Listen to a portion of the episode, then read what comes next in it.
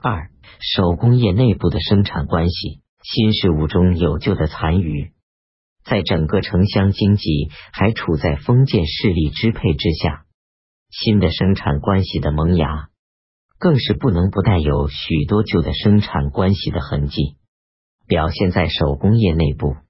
无论在所有制、雇佣关系和分配关系等方面，都存在着一系列的新旧混合的过渡形态。一、手工业和商业的结合，作坊兼有铺面，自产自销。这在广大的城市和乡镇中是一种十分普遍的形式。这种铺房通常前面是铺，后面是房。或者是作坊和铺面混合构成，边做边卖。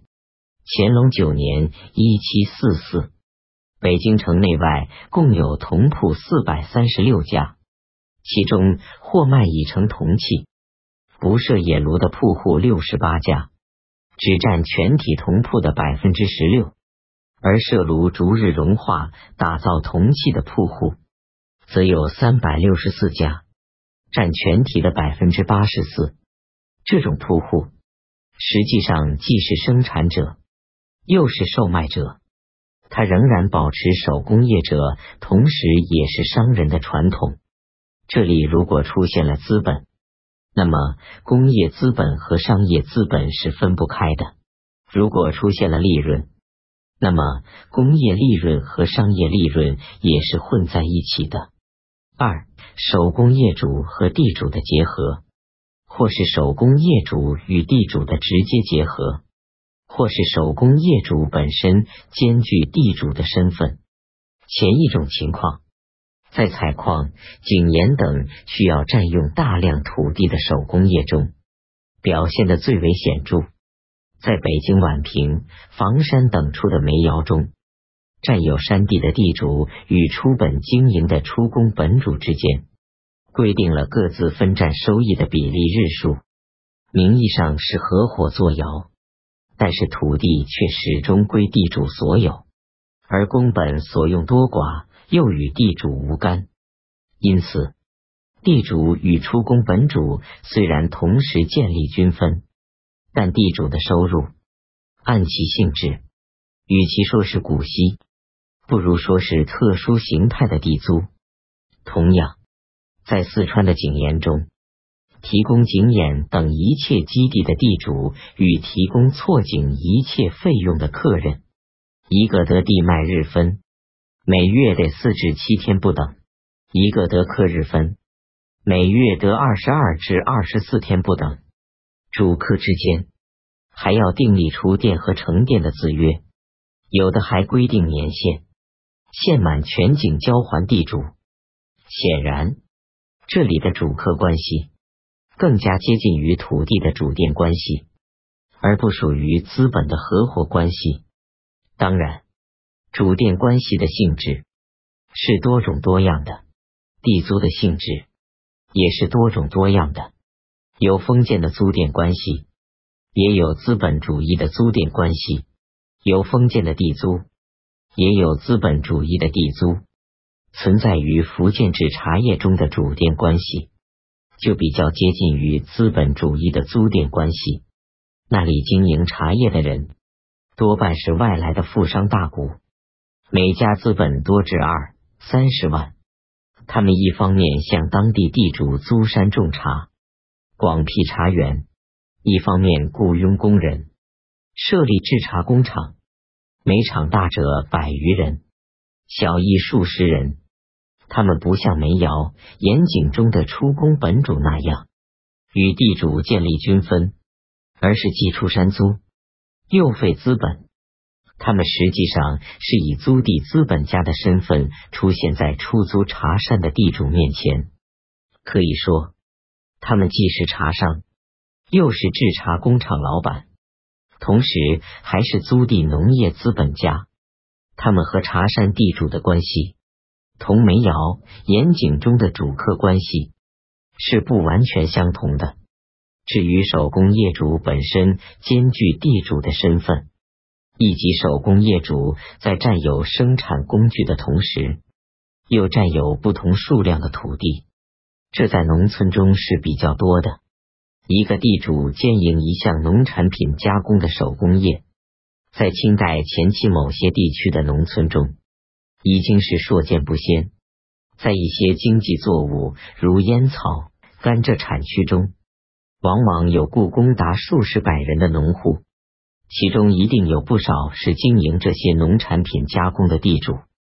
在城市中，手工业主一般不占有土地，但有些手工业主。实际上具备地主的身份，他们虽然拥有作坊或生产工具，但却不直接经营以获取利润，而是租给他人经营以获取租金。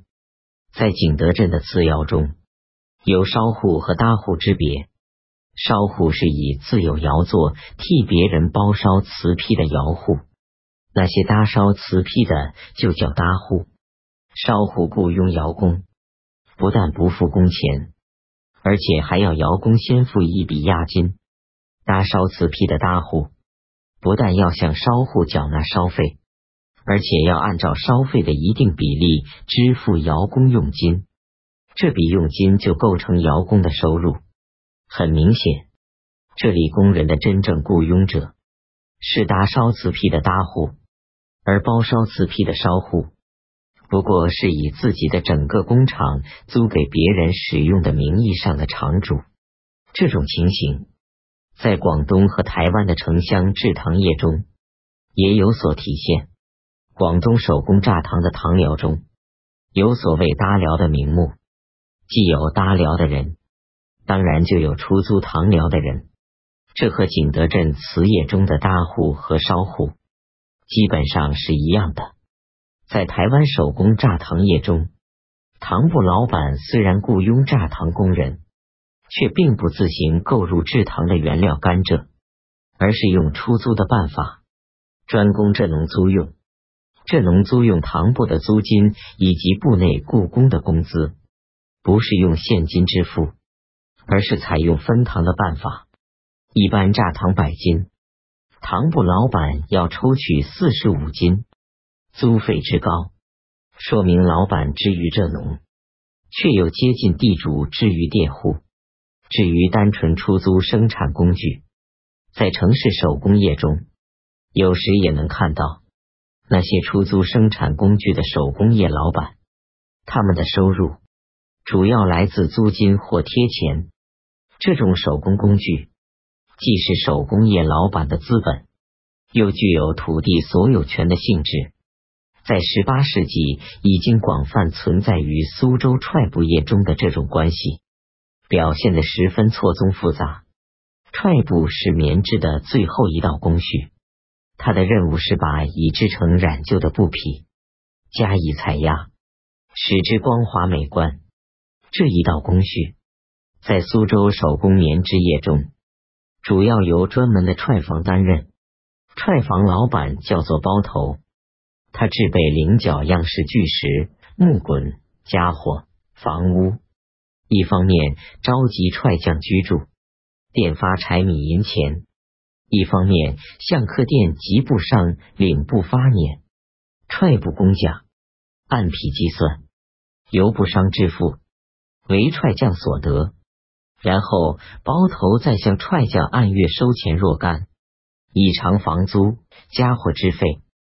在这种制度之下，包头是踹将的雇佣者，但却不是主要生产资料布匹的所有者。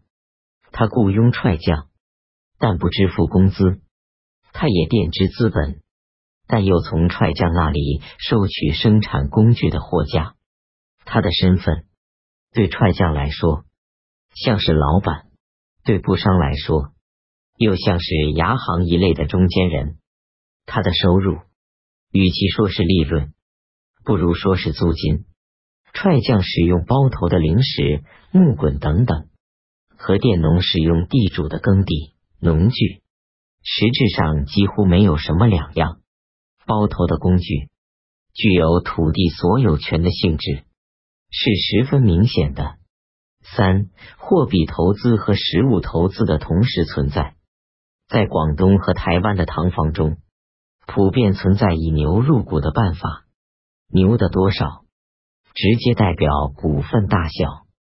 在以这农中的富农为主体的牛奔部中，入股的人有一人数奔，有数人共一奔。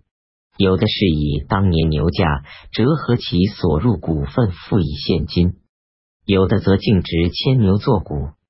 在云南铜矿中，有的小矿出资人只是供给矿丁开矿所需之油、米，开采所得便按出米多少分配矿沙，叫做十分。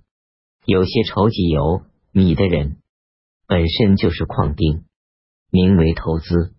实际上是劳动组合，在比较大的糖矿中，矿丁和投资人的关系大体上有两种：一是矿丁按月领取工资，称为月活；一是矿丁只按规定的比例分取矿沙，不另领取工资，叫做亲身。这就是说，在后一种情况下，工资也是以实物支付的。这种投资。带有浓厚的封建色彩。四、自由雇佣劳动和农奴式劳动的同时存在，在清代的手工业中，已经存在相当自由的雇佣劳动。不仅在封建行会势力所不及的地区和行业如此，就是在行会组织内部，也已开始有这种迹象，或至少有这样的要求。例如。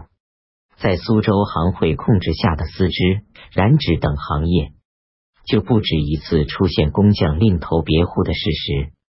而丝织业的老板机户也曾对机匠采取停雇的行动。原来匠有长主的行规，在事实上已经遭到破坏。这说明，即使在行会组织之内，也已经开始有了自由雇佣的事实和要求。至于在行会以外，自由雇佣就更为普遍。雇主和雇工之间不梳理文契，无主仆名分，亦为议定年限，工资按月或按日支付，雇工来去自由。这种情况在各行手工业中都大量存在。与此同时，在很多手工业中。又存在不自由的农奴式的雇佣劳动，它不仅存在于行会手工业内部，而且也存在于行会势力所不及的广大地区和行业中。陕西南部山区的木材采伐加工工厂是在地方辽阔、居民稀少、为行会势力所不及的地方，但是在这些工厂中，有水陆领夫之包头。有管理工匠的保甲制度，商人厚资本，包头伙弟兄，一场群工备，约束四行营。四川景延也是在人烟稀疏的地方，不闻有行会组织的存在。但是这里的情况是，严景常以利诱失业游民，至则重军之，分昼夜轮次玩水，虽病不得息，否则折石边陲。有死者，三处深山荒野的采矿业也被认为是行会势力所不及的地方。但在北京西山的煤窑中，对待工人的办法是在工人驻地周围筑起高墙，便插棘子。工人出窑后，即关闭极墙之内，防其逃走。遇有患病之人，折行抬出丢弃。甚至殴打锤壁抬气，被大受蚕食。在河南密县的煤矿中，对待工人的办法是设立人圈，严加防范，不许出入，形同囚禁。工人苦累难堪，轻则剁指自尽，重则轻生自尽。山东济南煤矿，凡佣工必书身卷，枪其身。实物问。云南铜矿的矿丁，皆听之于锅头。锅头对矿丁可以吃以精，腹以疼，其法严，其体素。在许多矿场严井中，业主还用各种办法，使工人背负沉重的债务，以致终生禁锢，无法脱身。京西煤矿在锅火内开办小菜、烟、酒店等项货摊，任意昂起价值，每遇工人买用，即将应付工价克扣，辛沉拖累，严寒盛暑，不得脱身。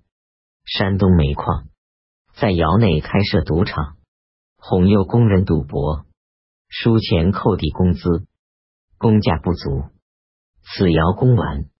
赶赴彼窑工作，以抵前项赌债，施作工人等无功满之期。四川严谨管事，初则给工人草履小菜，即扣庸职；即则在扣除庸职之外，使其犹有之欠，常又无力，陷于一欠即不得辞的困境。由此可见，这些工人不仅是雇佣奴隶。而且是债务奴隶，在他们身上受到严重的封建束缚。清代的工商业自清初至嘉庆时期有所发展，工商业中的资本主义萌芽已处在发生或成长的过程之中，但发展的速度是比较慢的。在整个中国的社会经济结构中，封建经济仍然居于支配的地位。